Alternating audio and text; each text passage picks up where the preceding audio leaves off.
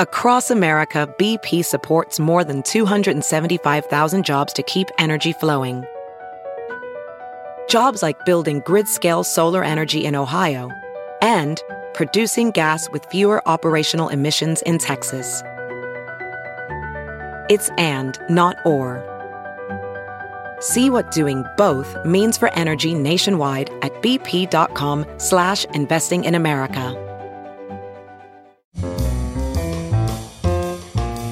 This is Merriam-Webster's Word of the Day podcast for Friday, May 3rd.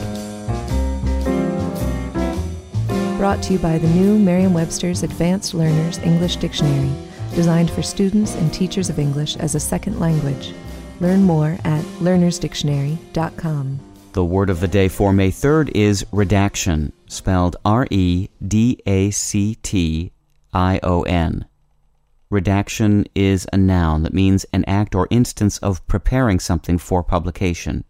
It can also mean an act or instance of obscuring or removing something from a document prior to publication or release.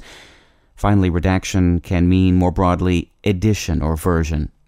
Here's the word used from an article by Peter H. Schuck in the Los Angeles Times.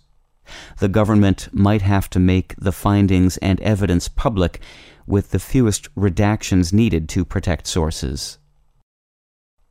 Even etymology buffs might be surprised that the following six words are all derived from the same Latin root redaction, prodigal, agent, essay, navigate, and ambiguous.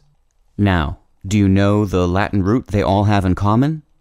If you knew that it was the verb agere, meaning to drive, lead, act, or do, then you get an A+. plus.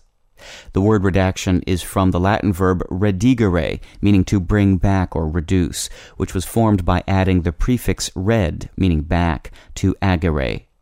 Some other agere offspring include act, agenda, cogent, litigate, chasten, agile, and transact. I'm Peter Sokolowski with your word of the day.